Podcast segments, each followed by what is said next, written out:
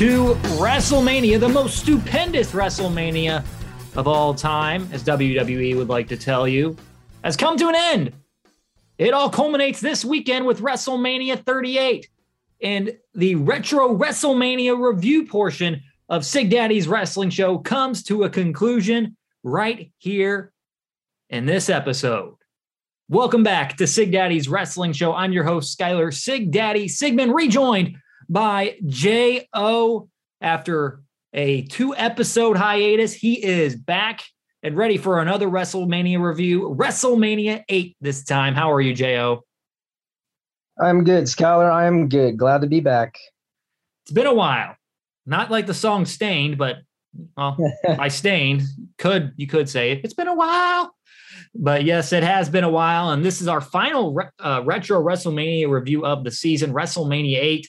Uh, you can check out the other ones in the archives. Uh, the first one we did this uh, WrestleMania season was WrestleMania X7. JO and I did that one back a few weeks ago. And then Kyle from the Apron Bump podcast joined joined me for a WrestleMania 28 review. And Corey and Tom from the Stranger Rings podcast joined me most recently for a review of WrestleMania 22. Got to thank everyone for uh, coming on the show. Really appreciate it. It was a lot of fun having guests on the show, and it's always a great time with you on here, Jo, as well. I appreciate it. Always have a blast. And uh, since we're talking about WrestleMania, we we have to talk a little bit about the most stupendous one, as WWE has marketed it, the most stupendous WrestleMania of all time, this Saturday and Sunday from San not San Antonio, from Dallas, Texas, uh, or Arlington, Texas, at the Cowboy Stadium, AT&T Stadium, and it's a two-nighter. And we're just going to go over the card a little bit. I talked with the Stranger Rings podcast about it a little bit last time out on the uh, WrestleMania 22 review. Wanted to get your thoughts on it, uh, Jo, before we get this WrestleMania 8 review started here momentarily. But let's look. Let's look run. Let's run down the card, and then we can talk about what matches we're looking forward to for this weekend's WrestleMania. So we got Becky Lynch, Bianca Belair for the Raw Women's Championship, Rey Mysterio and Dominik Mysterio versus The Miz and Logan Paul. Drew McIntyre taking on Happy Corbin. The Usos defending their SmackDown Tag Team Championships against Shinsuke Nakamura and Rick Boogs. Uh, the New Day, Xavier Woods and Kofi Kingston taking on Sheamus and Ridge Holland with uh, Butch, better known as Pete Dunne, accompanying him to ringside.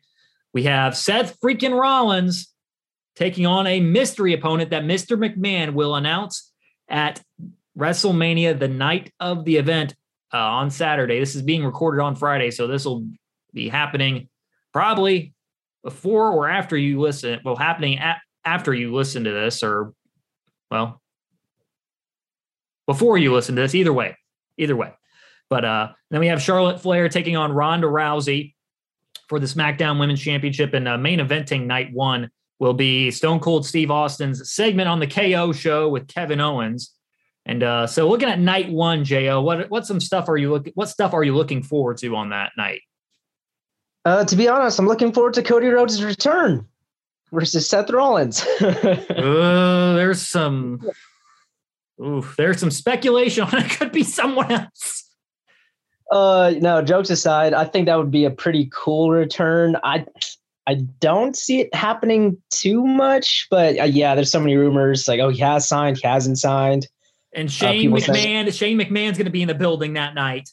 Yeah, Shane McMahon's going to be there. I think I even saw some postings like, "Oh, people are see- saw Cody in the city," but that could no one knows that. But uh, besides that, Edge versus AJ AJ Styles, I think is going to be a banger. That's on night two. We're talking night one right now. Roll t- too far down. Yeah, you're too far. You got a little ahead of yourself, but that is a match I'm looking forward to as well. Night, um, look, night one's the weaker of the two nights, I think. Uh, looking forward to honestly both of the uh, women's championships. I think both of those could be pretty good. Mm-hmm. Outside of and that, then, there's not much. I don't think. Yeah, the Drew McIntyre match, eh. Uh, but I also am in- interested to see how the KO show segment goes. I, that should be interesting. I, I don't know. Some part, part it's you're in a weird like you're in a weird dilemma inside yourself. It's like do you, you kind of want to see Stone Cold wrestle, but you really don't want to see him wrestle. Right. Like don't don't tarnish the image. He had a pretty good send off, in my opinion. But I, I, gotta say that's probably what I'm looking forward to, and I'm looking forward to Seth Rollins is who finding out who his opponent is. Bray Wyatt's in town too. But I think it's for the Hall of Fame to see Taker. That's what he said, but who knows? I would not hate the idea of seeing the Fiend return. Yeah, I don't. Oh, this is. It's a weird. See, it, it's pretty certain that it's going to be Cody, but it's there's a chance that it can't. It, it won't be.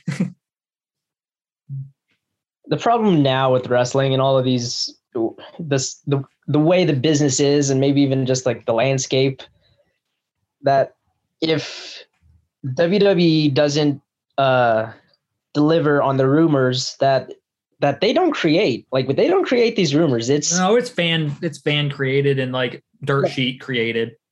Yeah and if WWE don't deliver on those rumors people say it was awful it sucked. And that's not WWE's fault like that's your own fault really at a certain point, fans have to manage their expectations. And if it is Shane, I bet he'd still put on a pretty decent match against Seth Rollins. But if it is Shane and not Cody, people are going to hate it, even if it is a good match.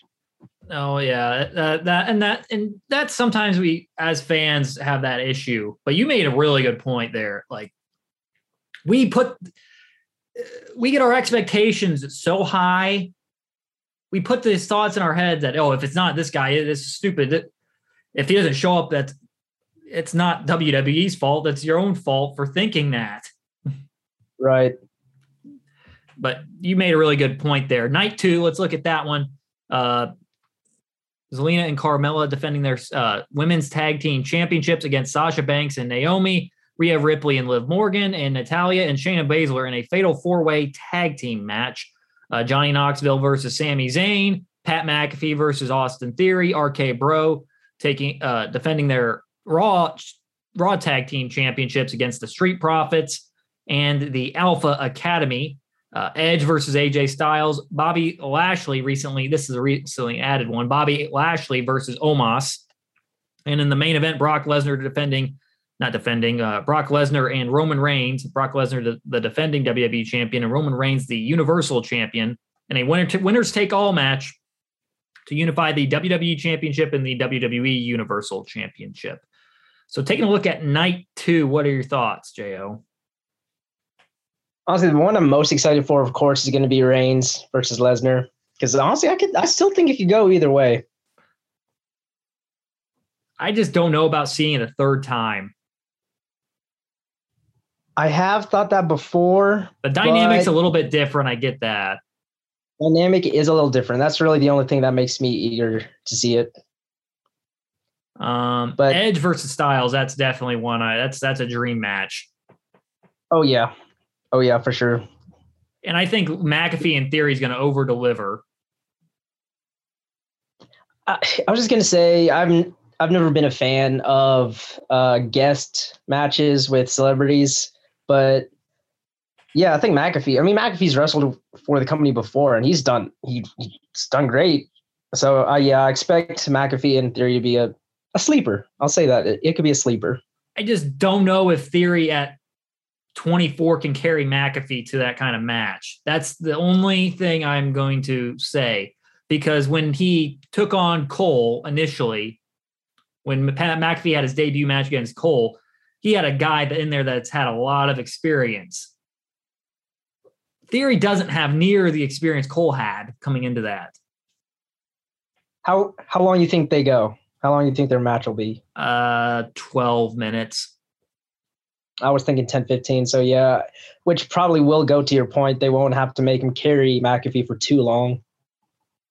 And McAfee will hold his end of the bar, hold his end of the bargain up. It's just I don't think Theory because Cole, I think, and him, Cole, him, Cole and him went like close to probably 20 minutes, I think. Mm-hmm. And now, and Cole, he can he can have a good match with about anybody. Adam Cole. Theory is a little less proven here. I hate his character, to be honest. his selfie taking gimmick. I don't know. His face is just very punchable. he's, he's like a little kid, pretty much. It's not like. Say he's 24. What a, yeah, one adult takes selfies in front of people. Austin Theory, apparently.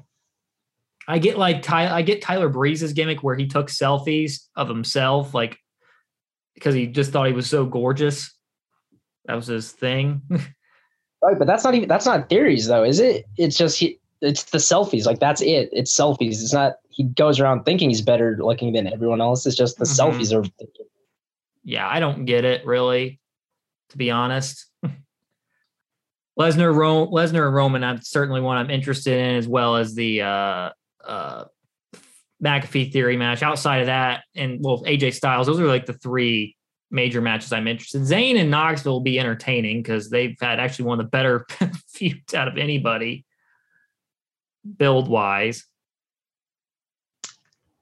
And I guess in the same situation with Theory and McAfee, uh, Zayn has the experience. He can carry a match for a decent time to make it entertaining. So yeah, that could be a that could be a good a funny one. I won't say good, but it could be it could be entertaining, like you said. Mm-hmm. Well, let's not waste any more time. It's time. No, it's not Mark Henry. It's not time for the main event. The time for talk is not over, but we're going to continue talking. But now about WrestleMania 8. And we picked this one out because we're Indiana boys. And this is the Who's only yours? one. Yeah, well, this is the only one to ever take place in the state of Indiana, Indiana Indianapolis, Indiana, WrestleMania 8 took place almost 20 years ago, almost 20, not 20 years ago, almost 30 years ago on April 5th, 1992, just a few days away from the 30th year since this uh, WrestleMania. And it took place in the Hoosier Dome, later known as the RCA Dome, home of the Indianapolis Colts. And uh, Vince McMahon does the voiceover to kick things off, highlighting the double main event WWF title match between Ric Flair and Randy Savage, and then Hogan Sid Justice as well. They're highlighted. And then we get Gorilla Monsoon, the classic duo, Gorilla Monsoon and Bobby the Brain Heenan, excuse me, on commentary. We get Reba McEntire there to sing the national anthem to kick things off. And uh, sounds okay. Reba McEntire for Indiana sounds pretty fitting to sing the national anthem at a at a major event. Uh, exactly. That's what, that's what I was thinking too. For those who aren't familiar with uh, Indiana, it's a it's a pretty rural state, I would say. So having a country singer come in and sing it, very very fitting. Very fitting. And uh, we have our first match of the night. Shawn Michaels, uh, accompanied by Sensational Sherri, taking on El Matador, also known as Tito Santana. But this is a, as a big marquee match actually for Shawn Michaels because this is early on in his singles run. Because back on January 12th, just a couple months prior, Shawn solidified his heel turn by super kicking former Rockers tag partner Marty Jannetty and throwing him headfirst through the barbershop window in that infamous segment. And uh, so this is the early stages of HBK, the Heartbreak Kid as he as we know him now. So we get to the intro. Uh, Sherri is singing HBK's theme song instead of the one we uh, know now, where Shawn's singing it. Um, I saw it on Michael's jacket. It says jacket says, "I'm too sexy for this crowd." Sherri plants a kiss on HBK's cheek before the match starts, and uh, HBK is just kind of gloating his body to the crowd as the match starts. We can see a lot of later HBK in this uh, this uh, beginning iteration of them. Right, and I was thinking that too because before you even because I had to look it up too for the timeline of you know where everyone was in their careers, like what feuds were kind of going on, and then when I learned that this was very early in his singles career, I could see like okay, he's not he isn't HBK just yet, but I could see the seeds of what he wanted himself to be, even in just that entrance. Yeah, he's definitely looking at himself as a narcissist at this point. And uh, yeah. so we get some trash talk to start, and uh, there's some pushing. It's a shoving match. Uh, HBK eventually sends Tito into the ropes. Tito ducks, hits a crossbody for a near fall, and then Tito works a headlock, which he ends up working a lot during this match. This is a lot of headlock in this match. Side headlock. I that's I, I don't know about you, Jo, but I hated that part of this match. See, I was even going to ask you because you're the scholar and historian. It was like, was someone working with an injury they were trying to work around? Like, there's so many rest holds. It was a lot of rest holds at the beginning because Tito ends up going. I'm not going to talk about talk about it much because a lot of the half of this match is Tito working a headlock and then Shawn getting out at the beginning of it. So, yeah. So eventually, so we get HBK after a headlock, after like a third or second or third attempt at a headlock. HBK sends Tito into the ropes and throws Tito over the top rope to the floor. So Sherri just watches as Tito makes his way back to the ring. Then Shawn knocks Tito back down with some shots on the apron backbreaker off an Irish whip by HBK, gets a near fall, then a rear chin lock now by HBK. That's a, but Shawn didn't really have any wrestles up until this point. This is like probably almost two thirds of the way through the match. Right. See, the most exciting part was probably when they spilled out into the outside of the ring. Yeah. And so after that, T- after Tito gets worked by a rear chin lock, so he runs off the ropes, and eats what would be later known as sweet chin music from Shawn. It wasn't his finisher at this point. It was the uh, teardrop back suplex was his finisher at this point. Uh, he was going for that finisher. Uh, Tito fought out of it eventually. He whips HBK off the ropes, kicks Tito. Then HBK sends Tito off the ropes again, flying forearm to Shawn, who is now on the outside. Moments later, Tito slingshots him back himself back into the ring with a shoulder block uh, Irish whip, punch to the gut, a knee lift, an inverted atomic drop on Shawn. Tito then hits his big move with a forearm to the back of the head of Shawn's head. And then Shawn rolls to the outside, back to the apron. Tito tries to scoop slam him back into the ring. Not the smartest move in the world. And HBK grabs the ropes and falls down on top of him to get the win and the pin. Well, get the pin and the win at 10 minutes and 39 seconds of this uh, 10 minutes and 39 seconds.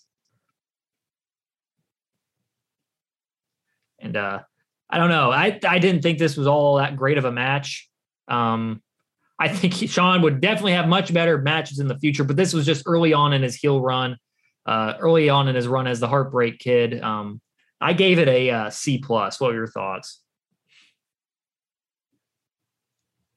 Knowing, so I'm trying not to see it with my 2022 eyes, knowing you know what who these people were when they wrestled, and it's just I couldn't shake shake the feeling of HBK. Shawn Michaels could do so much better than this. He can do more than this. But again, you talking about where he was, what his abilities were at the time, maybe even. But even with that, it wasn't the greatest match I've seen either. I actually I actually also gave it a C plus.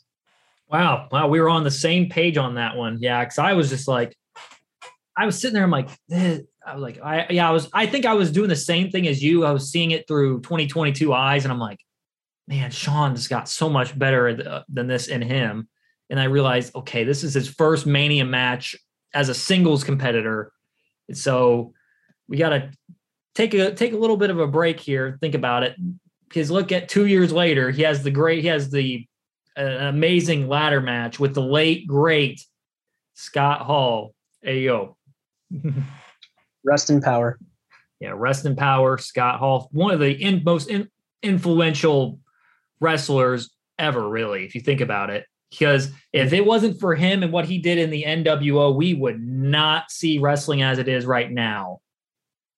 No, absolutely not. That is that is a fact, and it will be always be a fact. And then we get a promo after this HBK match. After we uh, with that, me and Jo gave a C plus HBK gets the win. We see a lot of uh, we see a lot of uh, surprise pins on this show. Yeah, I, there was one. We got more to get into, but yeah, there's like well, at least two or three more here. Yeah, yeah. I mean, I was gonna say before, you know, when we got to that part of the uh of the pay per view, but the one in the Hitman match, I actually really, really liked. That was the one I really liked in this on this show. But yeah, what I was think I was it's like, am I watching 2022 WWE? Because this is a lot of roll ups here. It's the most surprise, it's the most devastating move in all of professional wrestling, as Simon Miller says on WhatCulture. The surprise roll up. yeah, I didn't even. Yeah, there were a, a lot of attempts for those, which did catch me off guard because that.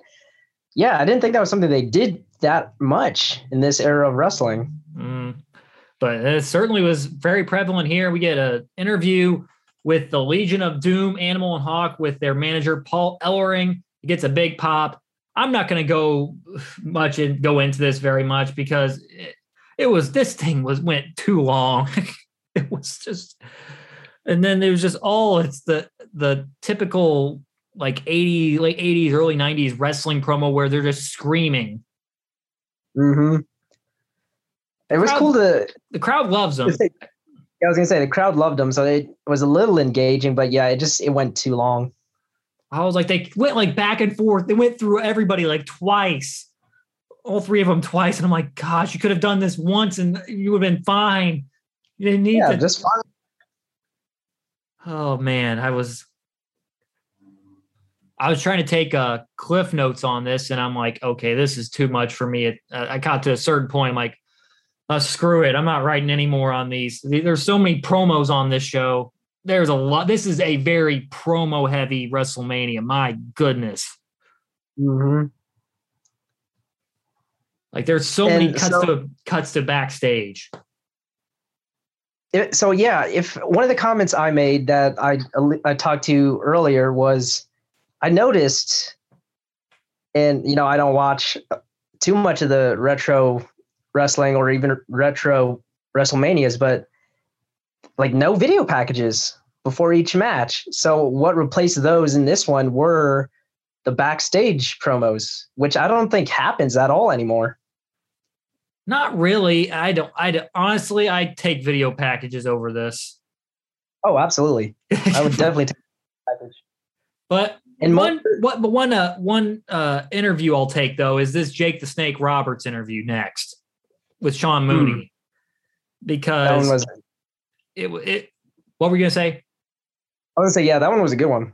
Yeah, because we got they cut to him next, and he asks about Mooney asks him about the rumor of bringing a snake to the ring and saying Jack Tunney wouldn't bring his bring let let him bring to his snake wouldn't even let him bring his snake to the ring, even though he's super senile. That he was saying, but uh, he said Jake says in a soft tone, the biggest man doesn't always win. It's the smartest one. And he they're showing a video of him trapping Undertaker's arm during a funeral parlor segment. So this is kind of a video package in a way.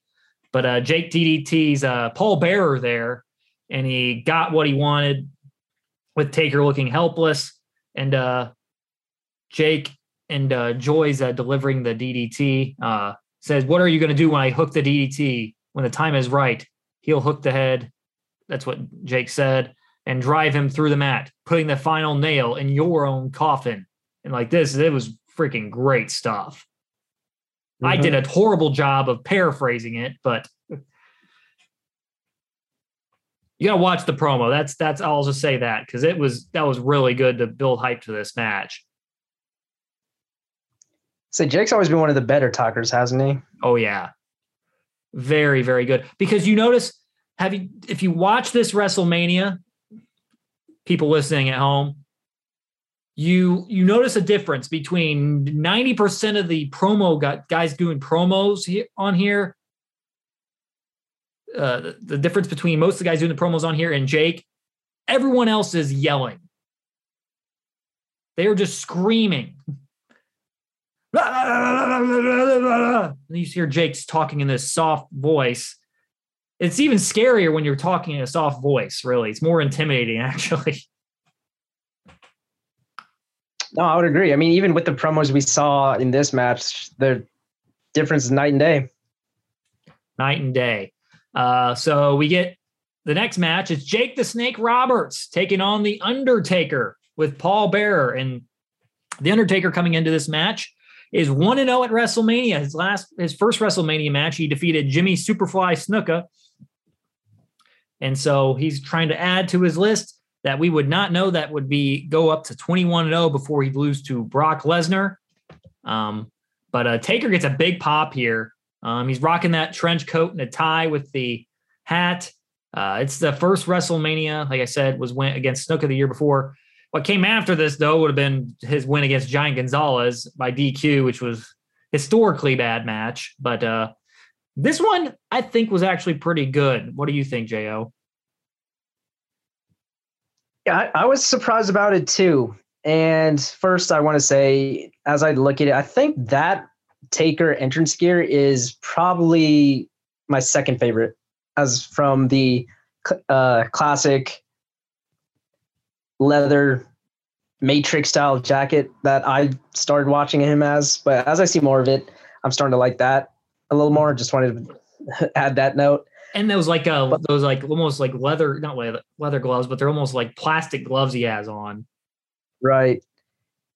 And I I thought it surprised me because again had to you know look into what everything was going on. It surprised me to see a taker match this early on a wrestling card, but then it's like, oh wait a minute, he hasn't he doesn't have the streak yet. So it really wasn't that much of a main event or a headliner to put later on in the card and it also surprised me of how short this match actually ended up being. Yeah, because they only go about uh, they go about six minutes. They go six minutes and thirty six seconds. So here we go. We're it's not a very long match. So we get Jake dodging Taker to start. Taker no sells. Jake's punches early to his face and gut. Uh, Jake then takes over, takes Taker over the top, but Taker lands on his feet, pulls Jake to the outside, sends him into the ring post. Jake gets back in the ring. Taker follows and eats a knee and some shots to the face. Uh, Taker gets whipped into the corner. Taker counters with another Irish whip, sends Jake into the turnbuckle, and then he does choke Jake a couple of times. Um, this is a very methodical pace. If you notice the way Taker moves around in this match, it's so much different than the way he moved on moving like in later in his career because he is like creeping around the ring mostly. Yeah, because it was at this point with his gimmick, he was supposed to be a, a ghost. I mean, a dead man. So yeah, they, they didn't let him move around like he later would. Mm-hmm. And so we, after a couple chokes to the mat, uh, Taker drops an elbow. He whips Jake into the ropes and runs off and hits his patented uh, clothesline. Um, then Taker gets up, gets Jake up, and sets up for the tombstone. This is a later portion of the match. He uh, Jake floats over and hits his DDT. Taker's laying on on the mat. Jake does not cover for some reason. Uh, Bear raises the urn on the outside. Jake's celebrating prematurely. Uh, Taker sits up. Jake hits a knee lift, a short arm lariat, and then Taker sits up again. Jake then gets him up, hits a second DDT, and Bear raises the urn again. Then Jake decides to go after Paul Bearer. He's get trying to grab the urn from from him and take it away. But Taker sits up for a third time, grabs Jake on the outside, and tombstones him on the floor. Taker rolls Jake's lifeless body in the ring. Cover one, two, three. Even though you saw, if you noticed, uh, Jo, Taker's foot was on not Taker's foot, but J, uh, Jake's foot was under the ropes. Under the ropes, yeah. but it's beside the point. Um, it, and that ends the match at six minutes and 36, and Taker is now 2 and 0 at WrestleMania. I gave this a B minus because this made Taker look like an unstoppable monster because not a lot of people kicked out of that DDT uh, back in the day. And while he did, while they didn't kick out, he just like no sold it practically, make him look and unstoppable. Two hey, two of them, no less. But uh, um, what, what were you? What, what was your grade for it? Uh, funny enough, I also gave it a B minus. What is, this is not this is rare. This is a very rare occasion, folks, because J- Jo and I are usually a little off on our grades. Not like too far off, but we are never on the exact same page when it comes to grading each match. It's usually oh, like like a partial letter grade off or something like that. But uh I thought it was a re- one of the better matches of the night. Honestly, I'd say this is the third best match of the night. Oh, you know what? I think I would agree with that. Yeah, I definitely would agree with that. But uh, what we get next is one of the best matches of the night. But we get Mean Gene backstage with the Intercontinental Champ Rowdy Roddy Piper and Bret Hart, the former IC champ. Piper's talking about how he loves his fan, the Hart's family, and he's known him since he was in diapers, and he's making jokes about Bret being potty trained till he was seven. And Hart doesn't take too kindly to that. And uh, Hart kind of wants to say he wins back the wants to win back the belt, and they're just kind of arguing back and forth, which sets up the next match. Bret Hitman Hart taking on Rowdy Roddy Piper for the WWF Intercontinental Championship. And man, man, oh man, this was a good one. Definitely. Almost immediately, uh, the pace of this one drew my attention. And once I actually saw, like, oh, they're wrestling, they're moving I can watch this. I was engaged the entire time, basically. I was like, oh, this is one of the most modern looking wrestling matches on this show. Oh, that yeah, my my thoughts exactly. And the funny thing is, well, you know what? You, people, even though Bret does, he uh, he does make some comments that he, well, he's been he hates that he absolutely hates Goldberg now because people look at Bret as a whiner, but you cannot deny his greatness. His matches can be in any era practically. say he's a, a timeless performer and make, he can bring out a good match in almost anyone. So it, as this was going on, it was no surprise to me. It's like, yeah, it's a it's a hitman match. Of course, it's going to be a good one. And then so, it's I'm not saying he he's, he he didn't have to pull a good match out of a Piper that's not what I'm saying. I mean, Piper's a good performer in his own right, but just the two of them together plus Hitman, it's it was great. Oh my goodness. Yeah. And Piper, I noticed Piper coming into this match, he looked fantastic. He he was ripped. I've, I mean, I've of course seen pictures of Piper before. I never saw him as like, oh, he's he's not he's not one of those body guys. He's not like Hulk Hogan. Yeah, he's not like a Hulk Hogan kind of guy or a warrior kind of guy. He's just, you know, he's a he's a wrestler, but he looked, yeah, he looked good. I was like, that's the best I I've, I've watched some Piper stuff, and that's the best I've ever seen, like best shape I've ever seen him in. But uh, we get a collar elbow tie up to start this. Or Piper first hits his arm drag, and then Bret answers with one of his own. Um, Bret Piper takes Bret down, and then Bret rolls through, sending Piper through the ropes, and Piper gets incensed and spits on Bret. And uh, then we get a Greco-Roman knuckle lock arm wringer by Piper. Bret counters with one as well. And then uh, Piper with slaps to the chest, and Hart holds on to the arm wringer, uh, grabs Bret by the hair and hits him into the corner. Piper using little hints of cheating here and there and mm-hmm. uh, he's used his old ways coming out. Um, Bret's not going to roll in on the arm though. Piper continues to get angry on it. He breaks it up on the ropes, sends Bret off the ropes, and hits a drop kick, but hurts his shoulder in the process. Then Hart small packages Piper, and Bret is not, Piper is ticked off because Bret used kind of probably one of his tricks, kind of feigning an injury for a second.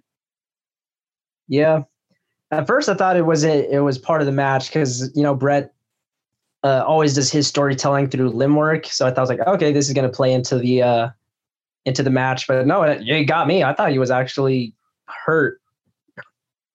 But I, I love that little detail. He he uses one of Piper's tricks. Uh, Bret hits a cross body at one point, sending them both over the top rope. Uh, then Piper is back in the ring. He opens the rope, inviting Bret Hart back in the ring just to kind of show he's changed his ways at least a little bit. He's at tr- trying to change his ways. And Heenan does it, says on commentary, "Can you trust Piper?" And then Piper does let him in cleanly. Uh, Bret does go to tie his boot though, and Piper sucker punches him, and Bret is bleeding now. And if I remember this correct, I don't think you, you were supposed to blade at this point in WWE. My thoughts exactly, man. Just checking timelines, checking these eras, or or at least or at least two matches in the same same night because we found out Flair would end up being bust open later on. Right. I, I mean, that's Flair. Flair blades for anything, but, but yeah, I was surprised to know that they bladed during this uh, pay per view. I didn't. Yeah, I didn't think that was a thing they did during this era either. But uh, we get a running bulldog out of the corner by Piper getting a two count. Uh, Piper biting Hart in the corner and whips him into the turnbuckle. Piper slaps Bret on the head. Big knee lift on by Piper for a two count. He's Piper's working the head here. He's using his old uh, Golden Gloves methods of bo- he's just boxing him, boxing him, knocks him down. Piper hits some good shots on him, and then uh, Bret gets some momentum back, and they clothesline one another. Piper sits up, and Piper heads the top rope. You don't see that very often from Roddy Piper. And uh, Bret gets up and knocks Piper down, drags Piper by his head, and slams him down to the mat. I've never seen that until now. Well, until well, I saw until I watched this match. I watched this one other time. Yeah, I haven't seen that. I mean, I, I haven't seen that, that spot done since then. Yeah. But uh, we get an inverted atomic drop by Bret into his patented snap suplex. Bret's suplex is so freaking good because he jumps. Yeah, makes it look it makes it look more there's more impact to it i'll say that when he makes when he moves it like that. Mm-hmm. and he follows that up with a russian leg sweep for a, another near fall backbreaker. He goes for a sharpshooter but piper blocks it and Bret hits a forearm drop then heads to the second rope for another. Uh, piper gets his boot up as he dives and heenan says this is a hell of a match. He, he and he's right. Crowd's pretty hot for this. Um, they exchange from their knees. Bret gets the advantage. Bret grabs a headlock. Piper throws Bret into the official. So we have our uh, first ref bump of the night. Um, actually, I think that's the only ref bump of the night we have. Um, so Bret gets clothesline to the outside. Piper throws him headfirst into the steps. I like it. I like that Bret was work. Piper was working the cut here. A lot of the match. Um, he grabs the ring bell, raises it over his head, and he's contemplating it. Like he's trying to listen to the crowd and he decides not to use it. He throws it out of the ring. Piper ducks. I mean, Bret ducks a right on Piper. I mean, Piper ducks a, a right on Bret. And then he locks in the sleeper. Bret kicks himself off the turnbuckle, which is a brilliant maneuver. He kicks himself off the turnbuckle, top turnbuckle, flips him over, slamming Piper onto his back and creating a pin cover. And the ref counts to one, two, three and Bret is the new Intercontinental Champion. And so after the match, Bret uh, Piper grabs the belt and puts it on Bret, kind of a passing of the torch moment. And the match ends at 13 minutes and 50 seconds. Jaya, what what are your thoughts on this? Like overall? It was a great match, a really, really good match. One of I the wish, I wish I had more time. Yeah, even the good ones all these matches were short. Like you talked about, it's a it's a very short pay per view, a very short WrestleMania, one of the shortest ones I've ever seen for sure. But overall, I think it was a great match. Uh, you talked about the pinfalls. I mentioned it before. I thought that was a great pinfall to end the match, and I like the bell spot because um, I know it, I think it kind of alluded to what he was talking about before, like, oh, I've known you since you were a kid and all of that. So I think it, it makes sense how he'd be a little, little hesitant to just crack him over the head with a bell. So I like that spot. And, and I mean, Piper it's, and, it's and uh, Pipe, oh, sorry to interrupt you, but Piper has played a heel almost mo- his whole entire time in WWE, though, too. Yeah. And if, I mean, you said it too. Like he le- uh, gave uh, Bret the opportunity to get back into the ring, so he's showing, showing he he can change. He's trying to change. So I think that also plays into that. But it's it was a it's just a good match. And I, yeah, like I said, and I thought this was a great story with here with it's almost like a passing of the torch moment with Piper putting over the rising star and Bret, and then Piper turning kind of trying to cr- turn over a new leaf. I like the I love the targeted attack on Bret's cut. And I said, I, I said I could have used a few more minutes at least, just probably about three or four more minutes at least. And I thought this it would be like an all timer at that point because I, I gave it an A minus. A minus. I actually gave this one an A plus. So our wow. first difference. Hey, it's a hell of a match. Definitely go out of your way to check this one out. If you if you love watching Bret Hart and Rowdy Roddy Piper or just good a good professional wrestling match, check this one out. on this pay per view. This is one of two matches on the show that you need to check out because they're they're really good wrestling matches. We'll get into the other one a little bit later, but but great match by two fantastic performers, uh, all time Hall of Fame performers, and Bret Hart and Rowdy Roddy Piper. Then we get Heenan and Monsoon interviewing Lex Luger, and they're talking about the World Bodybuilding Federation kind of stuff. I don't even I don't even really get why they were this was a thing on this pay per view. I know Luger was about to be Luger was working going to be working for WWE, but it just WWF at the time. But I just did I could have cared less about this segment. I know. I mean, I get there's, uh, you know, with bodybuilding or uh, professional wrestling, especially uh, especially at the time, there's always they kind of go hand in hand. You know, these wrestlers are are all massive built individuals, so I get why there's that cross appeal. But I, yeah, I didn't think this was completely for this pay per view. I didn't think it was either. I thought it like I, I know you're trying to promote the World Bodybuilding Federation because that's a part of what WWE they were venturing into that for that for that at that point, but I didn't think that I thought this was totally unnecessary. But I gotta say, Luger looked absolutely freaking yoked here. I would agree. I would say that as well. One of the things I definitely noticed during that. Uh, so up next, we got an interview with the eight-man tag participants, the Mountie and the Nasty Boys, and Repo Man, Simon Miller's favorite wrestler. Uh, I don't miss this interview style. Everyone's just screaming. Then we get Sla- Sergeant Slaughter, and Sa- Sergeant Slaughter at one point in this interview says "slaughterized." I, I'm, I'm going to start using that word, slaughterized. Uh, Virgil, Boss Man, Big Boss Man, and uh, was Virgil with a dorky like face covering on, like you would see in basketball, and uh, Hacksaw Jim Duggan there as well. And then we get the eight man tag match Jim Duggan, Sergeant Slaughter, the Big Boss Man, and Virgil versus Repo Man, the Mountie, the Nasty Boys, Brian Knobbs and Jerry Sags, with uh, Jimmy Hart accompanying the uh, heel team. And uh, we get the host of Family Feud at the time, Ray Combs, to introduce the combatants, but he's making a lot of jokes about the uh, Nasty Boys and the heel team. And a lot of this match is brawling. And the face knocked down the heels to start. There's a quadruple clothesline spot, a clothesline to Repo Man by Virgil and Boss Man and Duggan. Eventually, we do get order as Sags and Duggan are in there. Sags jumps Duggan from behind, as Duggan's going, oh, as you always, as you remember him doing. Uh, Duggan's head gets slanted in the turnbuckle and then it gets rubbed against the ropes. Uh, Duggan does hit a clothesline and atomic drop. He, then he tags Sergeant Slaughter in. The heels get the advantage, and now Knobbs is in. Slaughter Irish whips Sags in the corner. It's a gut buster, followed by a two count. Then we get a low back elbow off the Irish whip by Sarge.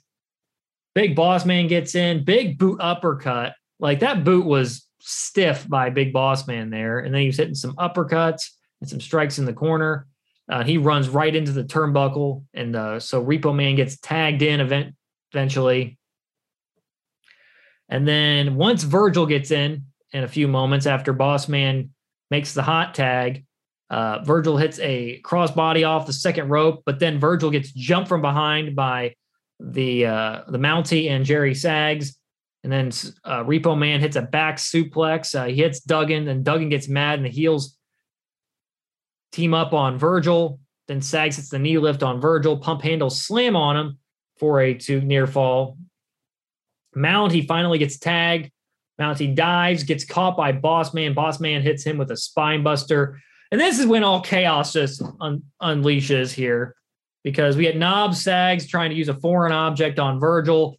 And then Virgil hits not, not he's trying to use a foreign object on Virgil, hits Knobbs instead. Virgil covers and the faces win at six minutes and 31 seconds. I probably gave too much of a description in this match because there was a, a lot going on. It was hard to keep up with. And uh, but Virgil gets the pin, he gets the WrestleMania win. And uh not a great match. I say I always try to make some notes uh, of the match, but it was just so and so, like so so and so that there really wasn't much that I was able to uh, t- say to talk about. I mean, it was it was fun. It you know I, I always enjoy a, a, a, little brawl here and there, and I thought it was funny. I think they, I think it was a uh, Heenan. He talked about like they didn't know who was the legal man in one of the brawls. Uh, it, yeah, it was it was all right. It was a mess. yeah, it was a big mess. I didn't like this at all, really. Uh, like it was so in just a very disjointed, a lot, way too much. There was like I don't feel like there was hardly any structure to this. I, I mean, with all the brawls, they probably when they gave them the time slot, like this is how much time you guys have. They didn't know what to put in it. All right, we got a few guys out there. Let's just have a brawl. Yeah, and sorry for the folks at home if they could keep up with all what what I, what I was saying. Well, the play by play, because honestly, if you watch this match back, it's hard to keep track of everything. So, uh, but it went six minutes thirty one seconds. I gave it a D plus. What'd you give it, Jo? I was a little more forgiving. I gave it a C. Yeah, I, I couldn't. I couldn't give much higher than that. I was thinking C minus. I think I might have might have thought C minus, and I just put it to D plus because I'm like, I couldn't do this. But uh, a better match, part of the double main event here at this WrestleMania, the WWF World Heavyweight Title match. Randy Macho Man Savage taking on the Nature Boy the WWF World Champion at the time, Ric Flair, with Mr. Perfect accompanying him. And they uh, do a backstage promo beforehand, which Perfect says this is what it's all about. This prize photo of Elizabeth that's going they want to put on the big screen at uh, the Hoosier Dome. And uh, Flair then cuts a promo on Indianapolis and talks about how Savage, Savage's attempt to walk the aisle to defend the honor of his lady to win the most coveted trophy of all. And you're going to be flat on your back when you're flat on your back to look up at the big screen for this picture of Liz and uh, Elizabeth. You have one last shot at Space Mountain, as Ric Flair says on there. And so this is where, if you don't, if you remember this feud at all, uh, people at home, it's there's like photos with Ric and Liz by a pool at this point in time. If you do remember that, Jo. I think I remember reading hear, uh, hearing about this feud. Like, might have seen it on a what what, WhatCulture video a while back. Um, but it, it was familiar. I I had an idea of what was going on. Uh, it's like a possible when, an extramarital affair or whatever with Flair or something, possibly. I don't know. But uh, Flair won the title initially, if you remember correctly. Uh, he won it at the 1992 Royal Rumble from the uh, number three spot, lasting over an hour. Hmm. I knew that. I knew he did that, but I just didn't connect that this was the championship that came from that. Yeah, it was. It was. So uh, we get Mean Gene and Macho Man's locker room following that, and he's not taking interviews right now. Regaining, he's maybe thinking about regaining the honor of Elizabeth, the winning title, or the possibility of that centerfold of Elizabeth showing up at the uh, stadium. So we get Macho Man. Man, he this uh this Mania attire was pretty awesome. He's got the black and gold. What were you, what do you think of it? I thought it was dope too. I liked it. I really really liked it. And then we get uh, Flair being a coward, running away from Savage to start the match. So Macho Man slams Ric's head into the floor. Perfect grabs him and takes him away from Flair in the ring.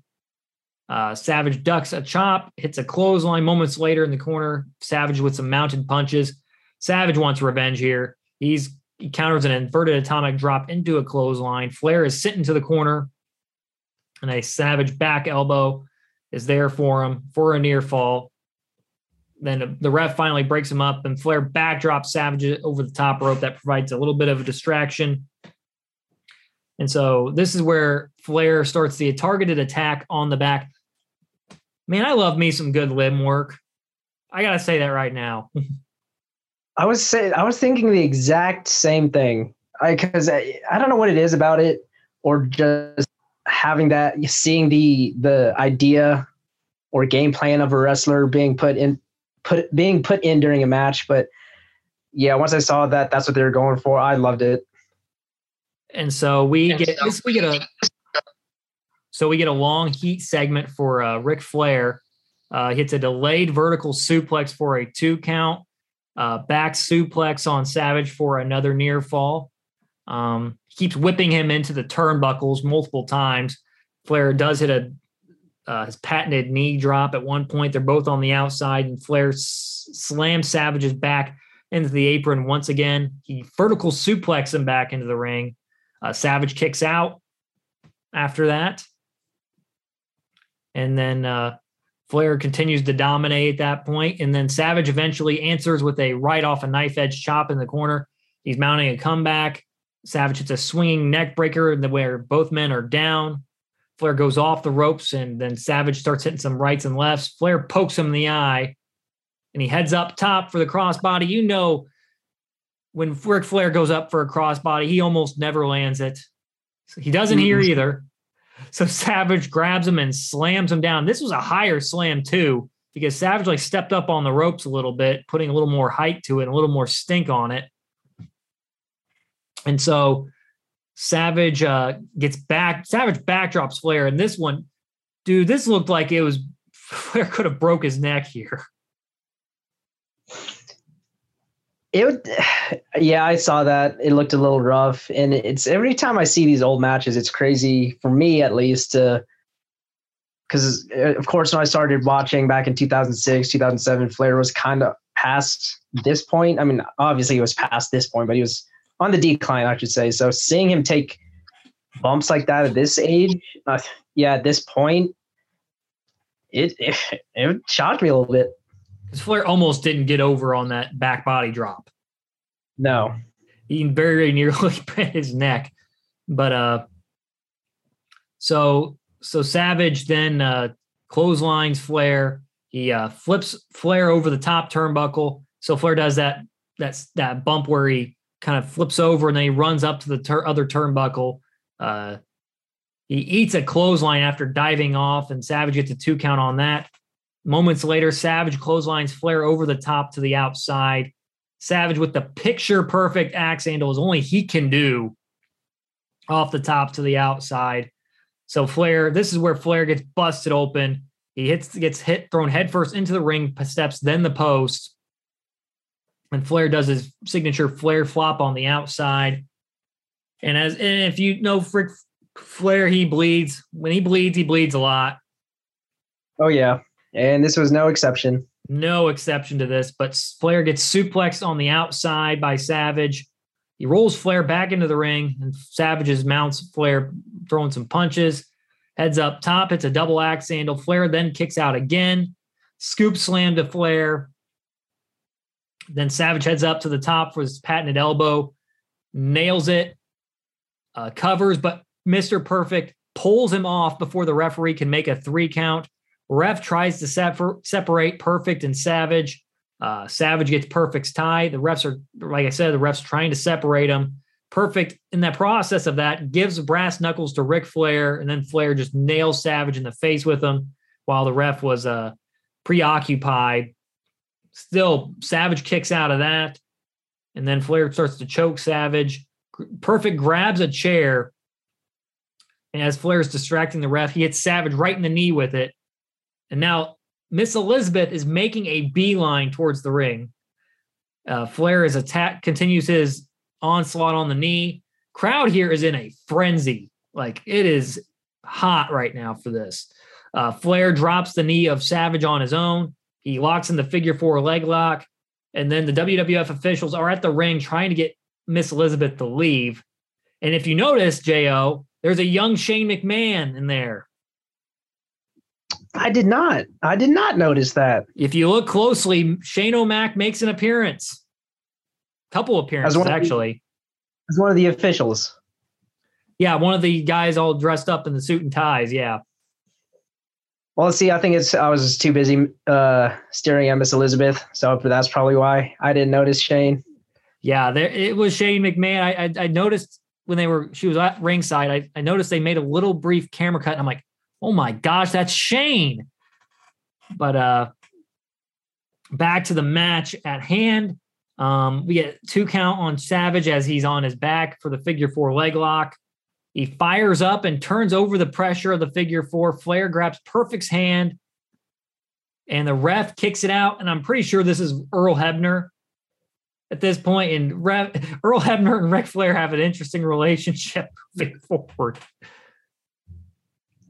I think that I thought that uh, caught me by surprise because normally you don't see refs respond in that way. Usually they just shout, "Hey, stop! Don't do that! You can't do that!" But no, they, he just literally kicked his hand away. Ref, oh, that had to be Earl because he gets he's the he's the one ref that's not afraid to get physical in a match and, and start pushing people. Yeah, I liked it. I wish I wish more refs would do that when there's shenanigans going on outside the ring. Yes, for sure. So we get Savage with a small package for a near fall, and Flair is relentless on Savage's knees, Savage's uh, knee, and Flair is taunting Liz, saying, "This is for you, baby." So Savage hits Flair, drops the knee on his own again. Uh, has Savage's leg. He's like trying to pat, like Savage is on one leg, and Sa- Flair's trying to pound it down. And then Flair gives out a little bit of a woo, and he wants to knock his leg over. So, but Savage then counters a right of Ric Flair, hits one of his own, turns around, hits a roll up on Flair, grabs the trunks for the three count and the win at 18 minutes and five seconds. And uh, afterwards, Flair kisses Liz, and then Liz pushes Flair away. And then this just incenses Randy Savage, the Macho Man. And then the WWF officials have to separate Flair and Savage.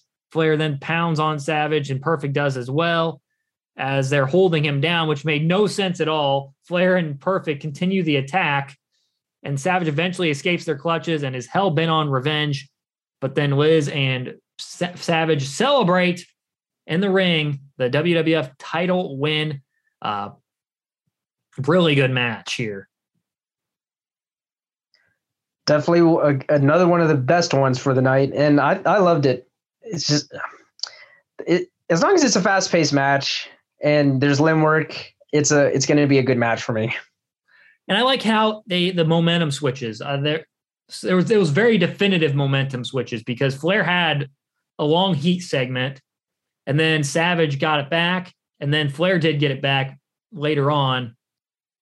But Flair's own cockiness costed him. He was being too showboaty. He had Savage, he had Savage dead to rights pretty much, but he was continuing to play with his food a little bit too much. And Savage caught him using one of his old tricks, cheating by using the tights and uh, using them on the uh, roll up there. Uh, I gave it an A minus. Like I said, like we were you were talk, mentioning here, it was the limb work was great on Savage's back, and then eventually his knee. And Savage did a hell of a job selling the knee, like fantastic. Yeah, especially when he stood up. Like you talked about, he tried standing up on his one good leg. It it just looked good. It looked real. Like even after the match, he continues to sell it like super hard. Which is if, a lost art these days, I would say. hmm I gave it an A minus once again, and this so this makes it tough for me to match this of makes the night. tough for me tonight. You said this one is your match of the night. Uh, it makes it tough for me Uh, to it makes decide. it the- tough for me to decide. The, Oh, it makes it tough for It me to decide the match of the night. It's like it's very close between Piper, Fla- Piper and Hart in this one, and uh, Flair and Savage It is like dead even almost in my eyes. yeah, I'd say it's pretty damn close. Um, I gave it an A. I I think I like this match personally better than uh, Hart Piper, but just for the overall scope and time and everything with it, I like this one better, like slightly. But yeah, still fantastic match. And so we head backstage afterward with uh, Sean Mooney with Ric Flair and Perfect, and they're ca- calling this an injustice.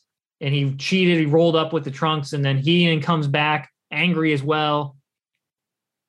And Flair saying, "We have a man will walk around tonight claiming the title of real world champion, claiming the love of Liz." But he says, "We don't cry over spilled milk. You did it once. Let's see you do it again." And one time means nothing to his career. And like your old lady, you're going to be damaged goods. Flair says he and Perfect says Flair has never taken a shortcut, and we regroup together. And so then we cut to Savage with Mean Gene. Some of that was said by Mr. Perfect, and some of that was said by Flair. But uh, Savage with Mean Gene. So Savage doesn't care about using tights. Taking the title is part of what makes Ric Flair tick. Savage wants the whole Nature Boy. That was just a piece of Ric he wanted. He wants the whole Nature Boy. And he wasn't sure if he could make, but Flair made it possible actually that uh, to make Macho Man even more of a man than he already was before. And so Savage says he doesn't care. He'll take do whatever it takes to win. And uh, Liz gets asked a question, and Savage kind of makes Savage gives Liz the title and kind of shoos her away, and he finishes out the promo there. So after that, we cut to Jack Tunney naming a number one contender for the world's title. This is kind of a sort short, sort of a video package part of part of this is the video package for Sid and Hogan, but this is a couple matches later. But uh we had Hulk Hogan mad, happy that he gets the title shot. Sid is incredibly angry.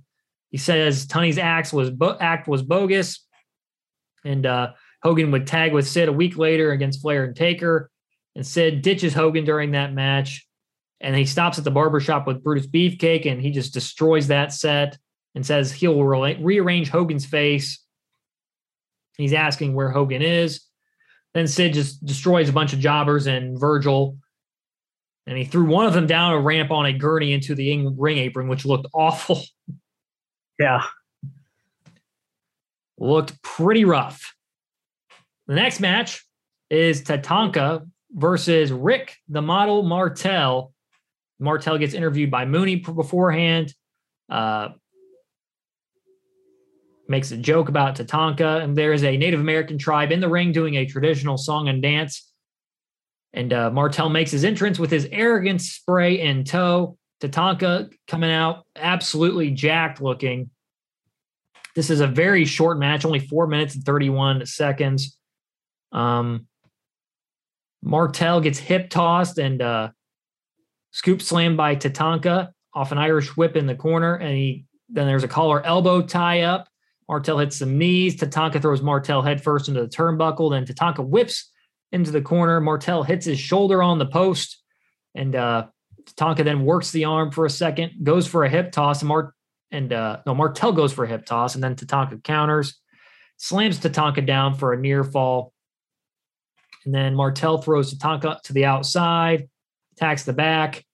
Uh, eventually, Tatanka hits a backbreaker. Martel heads up top, off after his backbreaker on Tatanka. Tatanka shakes the ropes and crotches Martel, the model, um, some knife edge chops, an Irish whip, back body drop, more chops, then a tomahawk chop to Martel's head. He whips Martel into the ropes. Martel knocks him down. Martel with a scoop slam, a whip into the ropes, and then hits a he hits a clothesline as well on Tatanka. But then Tatanka then, but then Tatanka then, no, uh, Tatanka then ducks a clothesline. This is the conclusion of the match and hits a running crossbody on Martel to get a three count and win at four minutes and 31 seconds. I thought this was like a, a decent match, not that great, but it was very out of nowhere finish. It, it was one of those matches that had to fill some time, wanted to give a break to the uh, audience. As, as long as they get the job done and there's no glaring mistakes on either of the wrestlers' parts. I'll always say it's an okay match at the least. I gave it a C. I as well gave it a C. Yeah, it was just there. It just existed pretty much to exist. It was a match. It was a match. wasn't bad nor good. It was just a match. So we had yep. the tag champs with uh, the tag champs Money Inc. IRS and uh, the Million Dollar Man, Ted DiBiase, they're getting interviewed by Mooney. And then the Natural Disasters get interviewed by Mean Gene, which brings us to our next match Natural Disasters, Earthquake and Typhoon, taking on the tag champs, IRS and Ted DiBiase, with Jimmy Hart accompanying them to the ring. And this match doesn't go very long either. It goes eight minutes and 39 seconds. The last match, I don't know if I mentioned it, went four minutes and 31 seconds. And the mm-hmm. Flair match went 18 minutes and change. I think 18 minutes and five seconds. But yeah, it goes 1805 for Flair, uh, Savage, then 431 for Tatanka Martel. And then this one goes eight minutes and 39 seconds. The big guys dominate to start. There was a little bit of mind games played early because DiBiase tagged uh, IRS in, and then IRS tagged in DiBiase. And then DiBiase's trying to play the strength game with uh, Earthquake, and Quake just throws him three times. So then he goes over to IRS and talks to him a little bit and says, "Oh, we should probably try something different because you're not going to beat these giant 400 pound guys by trying to outmuscle them." But uh, no. So DiBiase does hit a knee lift and uh, some strikes. He clotheslines Earthquake by taking out and clothesline. Oh, Earthquake clotheslines both of uh, Money Inc.'s uh, Ted DiBiase and IRS, and then they smash uh, Earthquake and Typhoon smashed Money's Inc.'s Money Inc.'s heads together.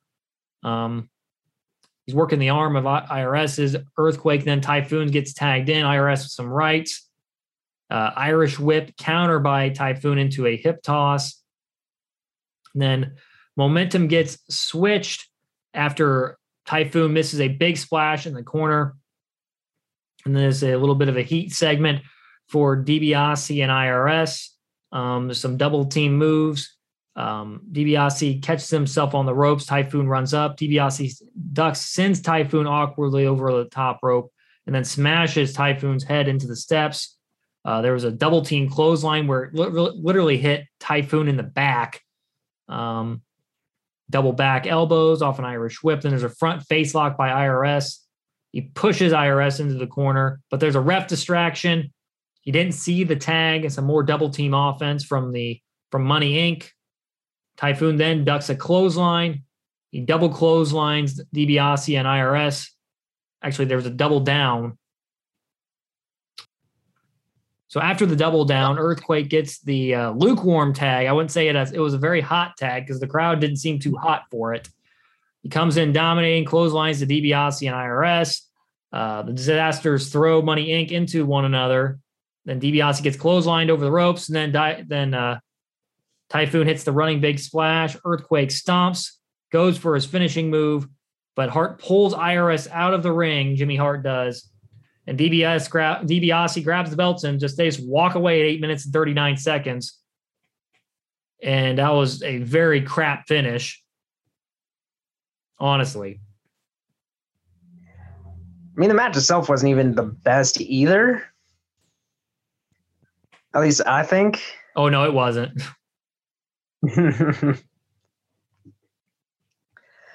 I don't know with uh, some of them with the abrupt matches. I mean, uh, abrupt ends to a few of these matches. It, I don't know. Did they have to kill time? Like, were they going over that? I mean, that doesn't make any sense because I mean, the pay per view is already pretty short. I don't think they would have went over unless because uh, Flair. I mean, who knows? Flair versus Savage was, I think, one of the long, the longest it match of the, night the night. longest match by far. Yeah, so maybe they had a cut for uh, Tatanka, and then because of that, they had a cut for natural disasters. I, I don't know these. Yeah, a few of them just just super abrupt. I just didn't like the finish because it was just like, okay, he gets, he just they just leave. No pomp or circumstance or anything yeah, like that. earthquake, They, earthquake, and typhoon just sit there and do nothing. It's like, really? Like I, I was okay. Like I said, it was okay match, but it had a very, no pun intended. No, not pun intended, but no. I'm not gonna sugarcoat it. It was a shit ending. I gave it a C minus. yeah, I gave it a C. I oh I thought I would have took the Tatanka match before this match. Mm, yeah, I could go either way. It's honestly either way, but I took I would take the Tatanka match over this match. But uh we get Bruce Beefcake backstage with Mean Gene t- saying we're all behind Hogan, behind him all the way, even if it's his last match. Hulkamania will live forever. Um, Owen Hart versus Skinner, which felt just like a random match. I didn't even know this existed until recently. Yeah, I, I, almost, to be honest, I almost missed it. I like stepped away from my computer to go do something while the video was playing, and then came back. I saw two a match ending. Had no idea what was going on. If you notice, they don't have a lot of like there's during this WrestleMania. If if you watch this back, it's you don't notice there's a lot of times where there's not a whole lot of entrances. Mm-mm. They, they're like already in the ring. There's some of these matches like there's already in the ring. Yeah, the match itself was very short. He's in his high energy gear, which high energy is a tag team with uh, Koko B. Ware. It was a shortly lived tag team that Owen Hart had with Koko. Um, he does a backflip off the top rope as he's entering the ring. He's got this black and white racing stripe suspenders and like baggy purplish blue pants on. Not the best gear choice, but uh, like I said, this is the stuff he'd wear in his tag team with Koko B. But uh, Skinner, he spits chewing bat tobacco on his face, I'm assuming, to start the match. And then uh, this is a this match goes an entire minute. Yeah, it went a minute 11 seconds here. Uh, Skinner whips him into the corner and hits a shoulder breaker. Um, pounds Owen Hart in the corner for a second, stretches Owens back over the ropes. Irish whip into a boot. Skinner hits a reverse DDT, almost looked like a scorpion death drop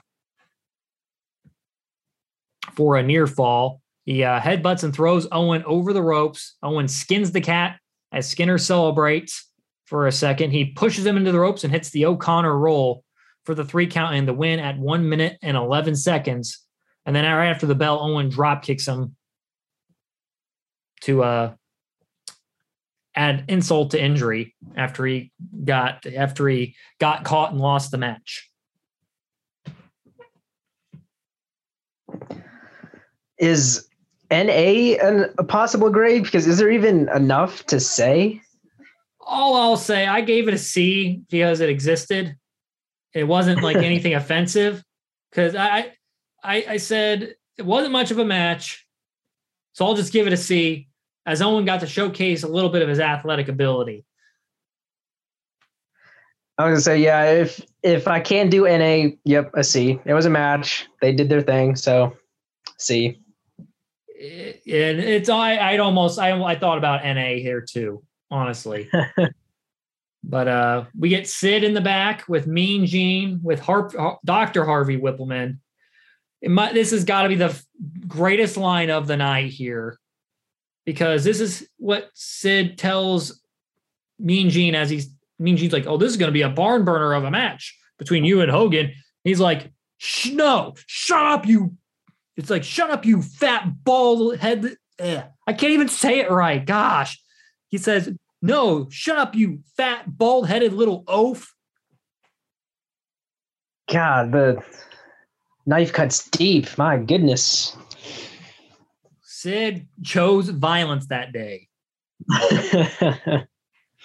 um, he promises this will be Hogan's last match. He says, I'm the master, you are but the learner. And then we get Vince with Hogan is and he asks him, "Is this your last match?" He's talking about all his other ventures, and he's the only one that can make that decision. Hogan won't know until he comes out of the ring if it's his last match. And boy, I would not want to go out in this match coming up. No. Vince thanks him for the memories, inspiration, and Hulkamania. And then Sid, I don't give a damn about memories of Hogan. Only thing they will remember is that Sid Justice ended his ended his career, and he curses him and all the mani- Hulkamaniacs like Dan Danhausen would, because he rules the world. He he's he learned from Danhausen before Danhausen was probably even alive. Born, yep. Just traveling through time, uh, very, teaching very, people. Very nice, very evil. Except actually, Sid's not very nice. He's very mean, very evil. So shout out Danhausen here. But uh, we get the main event, the second of the double main event, Hulk Hogan versus Sid Justice. And Whippleman introduces Sid, and Hogan comes out to a pretty big pop here. Hogan looks a little bit slim down here. What do you think, Jo? I noticed that too. Um, uh, he still looked like Hulk Hogan for sure, but it was def- a definite a Jesus, a definite uh physique difference. Can't think of a better way to say that. Mhm. So thi- this is one of the most awkward portions of the th- night. I think this is one of the most awkward. So Hogan's making his way out to the ring. So Sid attacks Hogan before he even gets into the ring, really, and his music continues playing as Sid attacks. This, uh, and I was like, "What the hell is going on here?" So Hogan knocks him out of the ring. Music's still playing. Sid's on the apron. Hogan knocks him down, clotheslines him. Hogan rips his shirt off and does all of his taunting, and the music's still continuing to play as this is all happening. I'm like, what is going on? Yeah, because uh, I mean, if normally they s- stop the music and there's a little more of a crowd reaction, and then the announcers add to it. The bell should have rang at that point. Yeah, they didn't ring it until they what calmed everything down, and then they tried to do And the. Sid wasn't even on, in the ring yet. I don't know. It was it was weird. So this match was inoffensive. Like there was not a lot of moves in this match. I'm not saying moves. There was not a lot of action, period, in this match. Well, you got to think Hulk Hogan and uh, Sid Justice aren't the most uh, athletic Or well, wrestlers. it was a different era. I'll say this. Yeah. The crowd was hot. So we had a toe to toe to start, high knee to Hogan and a boot by Sid. Uh, he fish hooks Hogan at one point, boots Hogan in the gut again, knocking him down. Uh, Irish whip by Sid. It's a drop down. Hogan then with the rights, taking Justice out of the ring. Sid powders the outside. Ref doesn't start counting until he's been out of the ring for over 10 seconds. And Sid wants a test of strength. And he tells the crowd to shut up. And then Sid proposes a uh, test of strength here, a test of strength. And he tells the crowd to shut up. Once again, they hit the knuckle lock. Uh, Sid was winning for a while. Hogan fires up, but ends up dropping back to one knee. He ends up getting up. He drives, Sid drives him into the corner, hits a couple of knees.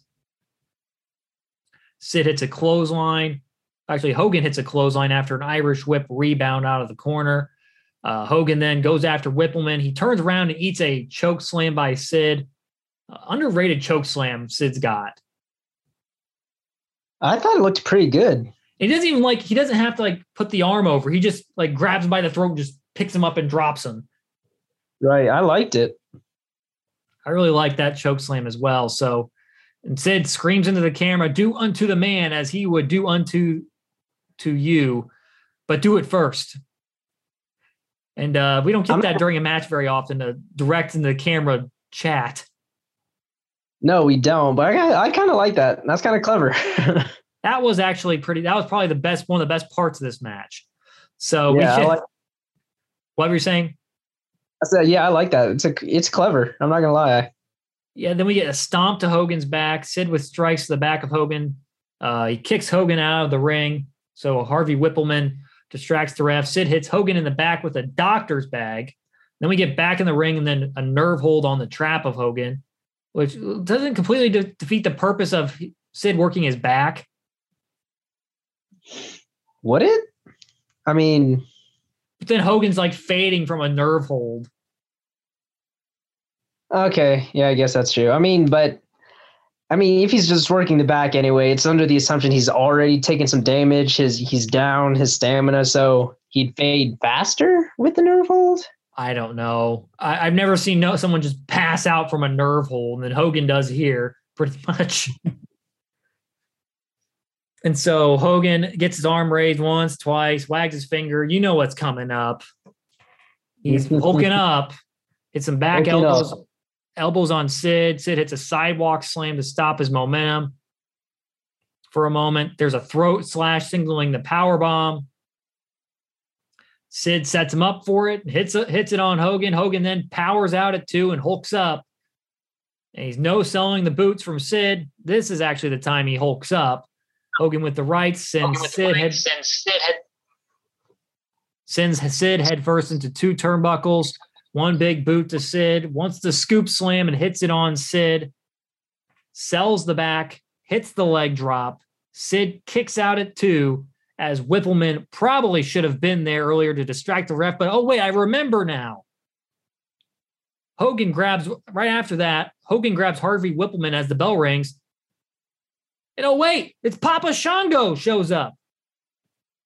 If I remember correctly, Shango was supposed to show up to cause that disqualification. And so, in the process of that, Shango being late and Whippleman trying to to do a uh, apron distraction, Sid cast a kick out of the leg drop clean, which very very rarely happens at this, especially at this time. So there was a screw up all around here. I was gonna say, yeah, I, I knew of the legendary botch by Papa Shango, and I just didn't know it was gonna be this WrestleMania either. So was watching the actual match and then realizing, wait a minute, this looks familiar. Like, oh, this is when it happened. It's it was crazy to see how that all uh played out in real time, I guess I should say. Cause it well, this but is a freaking mess. A mess. Uh, how I don't even know how you miss your cue by that much. Because I don't know how I don't know how freaking Hebner. I don't was Hebner the ref here. I don't know, but like Whippleman was trying to make up for it by distracting the ref and try to get him to look at him, and so it caused a distraction. But that didn't work either. So Sid had to kick out. I say they tried. They tried making something happen. I mean, of course, he had to do. Sid had to do something to Otherwise, he's just gonna what take the pinfall and then it'd make the. Actually, I don't know. That'd make more sense, right? He takes the pinfall, he loses, and then he gets mad, and then he continues to attack Hogan. Yeah, that would have been made. That probably would have made more sense in this situation. Right. I mean, but I'm not the booker. So instead, though, when Shango shows up, he does jump. Well, before that, when Whippleman gets taken, put in the put in the ring, they the ref calls for the bell, signaling the DQ. So nobody wins here. No, Hogan wins here by DQ. And we get Shango jumping Hogan from behind, ties Hogan up in the ropes. Then Shango and Sid beat up on Hogan until Ultimate Warrior's music hits to a giant pop. He sprints down to the ring to help Hogan Clothesline Shango over the top. Sid hits Warrior in the back with the chair. Doesn't seem to do much. Place is going absolutely bananas, going absolute banana, as uh, the late great Pat Patterson would say. Uh, Hogan takes the chair and Sid scurries away. And Hogan's announced as the winner of this match by DQ at 12 minutes and 28 seconds of uh, 12 minutes and 28 seconds. And God, this was a hot mess a hot, hot, hot mess. Hogan and Warriors celebrate, and Pyro goes off to end the show. And uh, I don't know about you, Jo. I gave this a D. What was that? The only redeeming quality in this match was the crowd. It was the crowd. It was cool. Yeah, seeing the reaction to Warrior. Um, and that's not even a part of the Warrior, match, really. Yeah, I was gonna say, uh, yeah, okay. Versus talking straight match itself, it wasn't the best. I think I gave it. What did I think? I wrote it down. I gave it a yeah. I gave it a C. I gave it a D. I hate this. this this. Oh my gosh! I man, I, am I'm, I'm happy I'm a wrestling fan now and not in the 80s and 90s because my God. right. Looking at through it now, it's like, man, this was horrible. But uh, people like that Hogan stuff back then, so I. I it's the uh, the 2022 eyes. Like they didn't know people were there were people out there who could you know actually wrestle, like move, and do stuff, not just lose for a majority of the match, then hulk up and then win out of nowhere. Hit, hit a leg drop, hit a big boot leg drop, game over, go home, everyone goes home happy. That doesn't that's not that's not the way it works anymore. No. But uh leg drop as a finisher now? No way. Nah. But uh overall, thoughts on the show? Um, I gave it a uh, overall grade for the show, I gave it a, a B minus. Like if it if it wasn't for Piper Hart and Hogan, not Piper Hogan, but Piper Hart and uh, Savage uh, Flair, this would possibly go down as one of the all-time worst WrestleManias. I would agree. Uh, overall grade, I gave it was a B actually, but just yeah, two really good matches, and then just surrounded by a whole bunch of fluff. Like the difference between this, so the WrestleMania we did a the WrestleMania 28 review I did with Kyle from the Apron Bump. The difference between that and this WrestleMania, they had that that match that, that WrestleMania. You had three all time matches there. Punk, Jericho, Cena, Rock, and Taker, uh, Triple H, and Hell in a Cell. That was a three match show, but those were three fantastic matches. This one has two great matches as well, but that that like the stuff the stuff in between on that WrestleMania 28 was fairly forgettable, but it was still pretty serviceable for the most part. A lot of this stuff was just not good. no, not good at all. Is it just two matches? Really, that's really it. Mm-hmm. So yeah, that was that was rough. It was rough outside of those two matches, but those two matches you would def- I would definitely recommend uh, checking out Flair, Savage, and uh, Hart Piper. Both really really good professional wrestling matches. I definitely recommend going out and seeing. And even Taker, uh, Jake the Snake was still a pretty fun match as well. Uh, yeah, I would agree. It's just it's it's weird uh, watching a, a, a Taker WrestleMania match and not it being pitched as the spectacle it would later become, since it's just the very beginnings of it. But again, trying not to look at it through 2022 eyes, the match itself, yeah, it was pretty good. Still a lot of fun, but uh, hope you all enjoyed this uh, final retro WrestleMania review of WrestleMania season, four episodes, four WrestleManias. Make sure to check them all out in the archives. Sig Daddy's Wrestling Show on Apple Podcasts, Podbean, Spotify, the iHeart Radio app, wherever you get your podcasts. Jo, I've had a whole lot of fun doing these with you, man. Hey, man. Likewise. Enjoy being on here. Ton of fun, ton of fun. And uh Jo, what I'm gonna pitch this to you right now. You want to do a WrestleMania reaction on Monday? Hmm. I could do a WrestleMania reaction on Monday. All right. We may just have to do that here on Sig Daddy's Wrestling Show. We'll get back to posting some other content outside of pay per view reviews. We'll kind of probably look at the latest and greatest in uh, professional wrestling, the rumors, and all the gossip going on in pro wrestling. There's definitely going to be some stuff to talk about on Monday following WrestleMania weekend. That is for sure. And uh, before we close things out, Jo, um, where can people find you? You guys can find me on Instagram and Twitter. Same handles at Jeremy or Das, all lowercase. Already, alrighty then, as Jim Carrey would like to say. Uh, you can find Sig Daddy's Wrestling Show on Instagram uh, at sigdaddy.wrestle. You can also find it on Twitter, Facebook, and TikTok at Sig Daddy Wrestle. And like I said earlier, find this podcast on all your podcasting platforms and make sure to leave it a review if you enjoy the show. Always love getting feedback from you all. So stay tuned for another uh, another WrestleMania. We're not doing another retro WrestleMania review.